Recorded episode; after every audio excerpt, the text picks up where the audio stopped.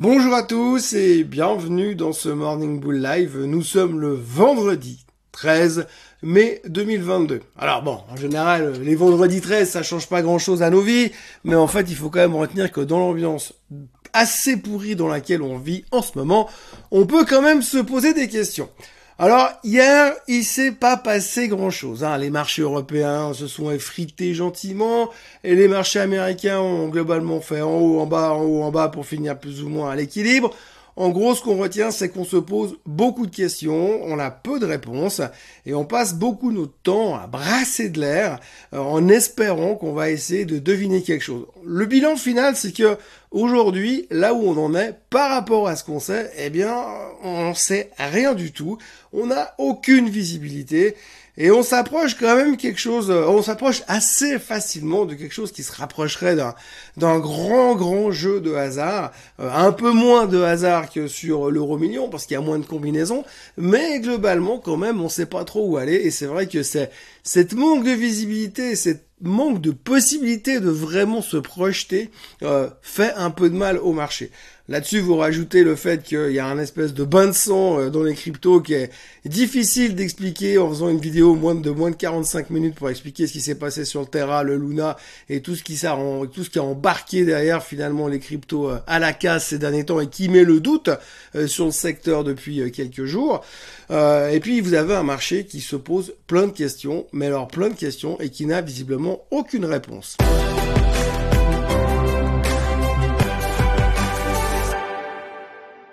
Je vais être franc avec vous, j'ai vraiment l'impression que je me répète et que je vous raconte toujours les mêmes choses et les mêmes choses et les mêmes choses.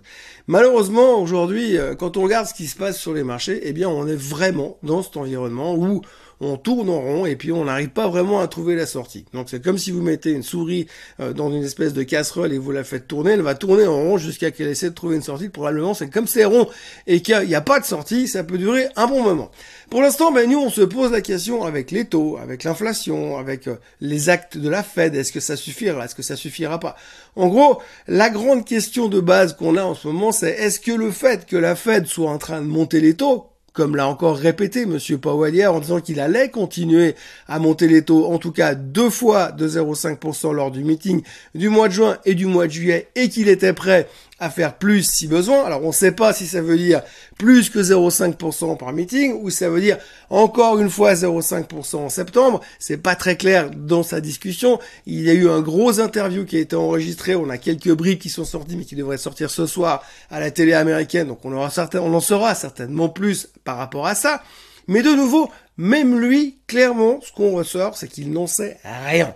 On sait que s'il monte les taux trop vite, trop fort, il va freiner l'économie, trop violemment, l'économie va tomber en récession et c'est la merde totale, ou alors il va monter les taux juste pas assez, mais l'inflation va continuer à monter et ce sera aussi un problème pour l'économie derrière. Donc de toute façon, ça va être très très difficile et arriver à cette euh, chirurgie ultra délicate pour réussir à monter les taux pas trop fort mais assez quand même pour freiner l'inflation tout en laissant l'économie en croissance pour arriver à ce qu'on appelle un soft landing, ça ne sera pas facile. Là aussi, Powell, il l'a dit, ça ne sera pas facile.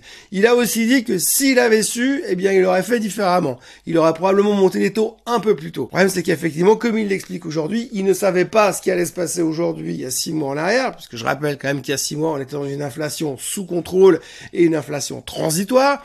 Donc, il ne savait pas ce qui allait se passer aujourd'hui, et aujourd'hui, il sait pas ce qui va se passer demain. Par contre, il sait ce qui s'est passé il y a six mois. Ça, évidemment, on le sait tous. Donc, la grande question dans laquelle on se trouve aujourd'hui, c'est qu'est-ce qui va se passer et comment ça va être managé? À partir de là, comme on sait pas ce qui va se passer, comme on ne sait pas comment l'économie va réagir par rapport à ces hausses de taux, il est impossible, économiquement parlant et mathématiquement parlant, de faire des projections. On ne sait pas ce qui va se passer. Hier, on a eu les chiffres du PPI. Alors le PPI, c'est celui qui vient avant le CPI. C'est-à-dire que si le PPI commence à ralentir brutalement, ça veut aussi dire qu'il y aura un impact sur le CPI derrière. Effectivement, puisque les prix à la production, s'ils commencent à baisser, ça veut dire que finalement les entreprises qui vendent des produits vont pouvoir commencer à être un peu moins chers, donc du coup baisser aussi le coût du consommateur tout en bas. Donc là aussi, on a eu la même situation que le CPI 48 heures auparavant.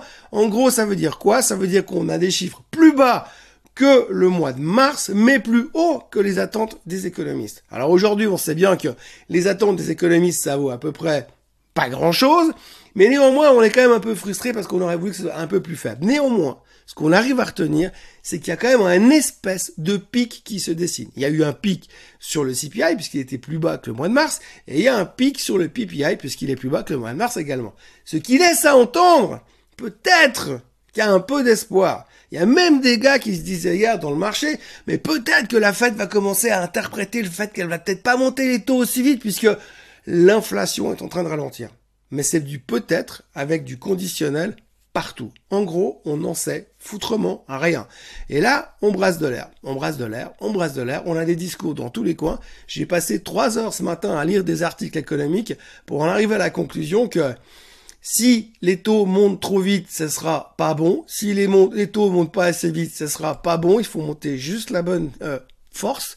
Mais ça, personne sait ce qu'est la bonne force. Donc, on n'en sait rien. On peut spéculer comme des bêtes euh, tous les jours par rapport à ce qui va se passer. On n'en sait foutrement rien. La seule chose que l'on sait aujourd'hui, c'est que le S&P 500 est à ça du bear market. Et ça, c'est la préoccupation du moment. À ça du bear market, ça veut dire 3837 quand on aura cassé ce niveau-là sur le S&P 500, on sera en bear market. Pour l'instant, on n'y est pas encore. On y est à un poil de pas grand-chose, mais pour l'instant, on n'y est pas encore. Donc, c'est la certitude, le seul chiffre que l'on peut, sur lequel on peut se baser, c'est le bear market.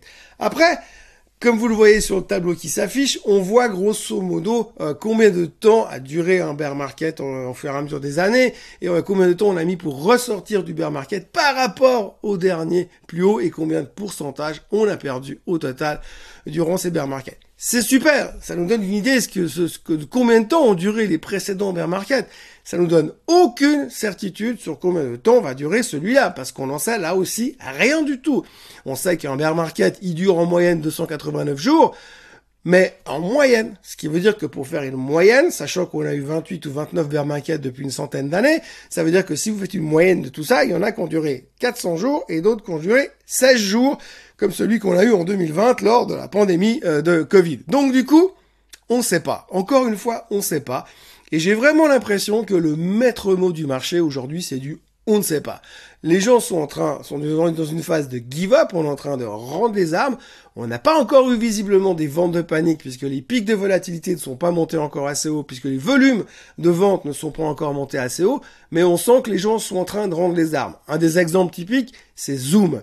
Zoom, vous vous souvenez, il y a encore une année et demie, vu qu'on parlait avec les gens qu'avec Zoom, puisqu'on pouvait plus se rencontrer en présentiel, eh bien avec Zoom qui n'arrêtait pas de monter, tout le monde était méga bullish, ça devait aller à 500, à 1000, c'était génial, c'était le Graal.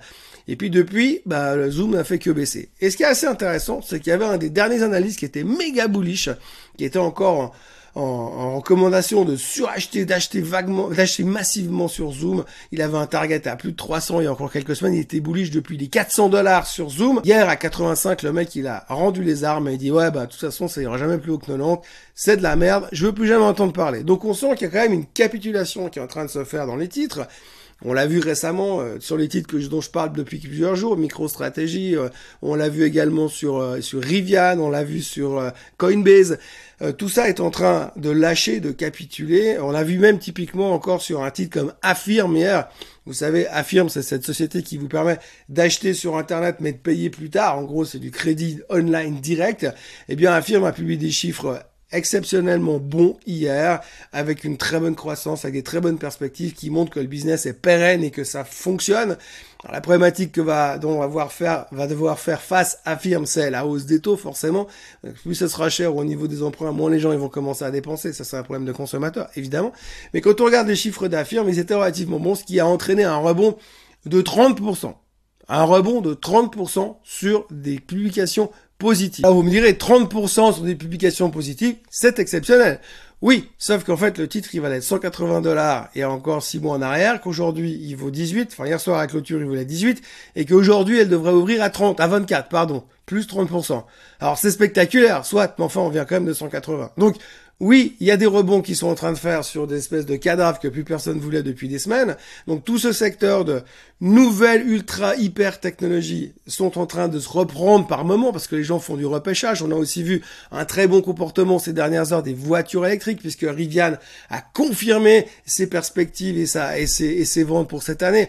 On verra comment ça va se produire ces prochains temps, mais tout d'un coup, les gens se repositionnent un petit peu sur ce genre de choses. Mais c'est vrai qu'on est plus en train d'essayer de faire du fine-tuning et de jouer un rebond où on n'est pas vraiment convaincu que le rebond arrive, puisque derrière, on a toujours cette inquiétude de voir une inflation qui nous, qui nous impacte, une, une croissance économique qui pourrait ralentir et surtout un consommateur qui pourrait être à ça de nous lâcher.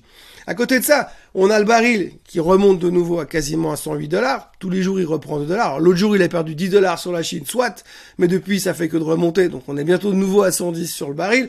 Donc, ça n'aide pas non plus la confiance et ça n'aide pas non plus à baisser euh, ces chiffres de l'inflation, forcément, puisqu'il y a une cause à effet quasiment direct. Donc voilà, pour l'instant, les marchés sont extrêmement tendus. On ne sait pas comment trouver des réponses et on ne sait pas réellement ce qu'on doit faire. On notera aussi que Apple a perdu 21% depuis le début l'année, qu'elle ne fait que de baisser depuis quelque temps, sans aucune vraiment, sans aucune raison fondamentale, si on veut bien, parce que les chiffres étaient très bons, mais les gens sont en train de, de vendre massivement pas mal de positions. Et comme Apple représente une masse énorme dans le S&P 500, vous avez quand même un effet boule de neige qui se fait euh, sur Apple et sur le S&P 500. Il y a une connexion entre les deux. Donc du coup, si on rentre en bear market, ça va encore peser sur Apple, et en, en pesant sur Apple, ça pèsera aussi sur le S&P 500, ce qui fait qu'on va rentrer dans une période qui sera un petit peu troublée et vachement pénible à vivre. À côté de ça, vous avez aussi euh, l'effet euh, donc Terra, Luna euh, et Bitcoin. Donc globalement, je vais essayer de le faire simple parce que j'ai passé 30 minutes à essayer de comprendre ce qui s'est passé réellement sur cette histoire. Mais en gros, le Terra est une qui était qui avec le dollar, donc qui devait bouger uniquement avec le dollar, qui était jamais très éloigné du dollar, et puis il était backé par une réserve de dollars et de Bitcoin. Et du coup, quand tout d'un coup ça a commencé à peser parce que les mecs arrivaient plus à arbitrer pour remonter le prix du Terra, eh bien ils ont dû commencer à liquider leur position. Donc ils ont dû commencer à liquider leur position en Bitcoin. Et puis quand vous avez des grosses positions en Bitcoin que euh, la, la, la crypto-monnaie Terra avait acheté à 42 000 dollars, qui avait fait monter le Bitcoin à l'époque en direction des 50 000.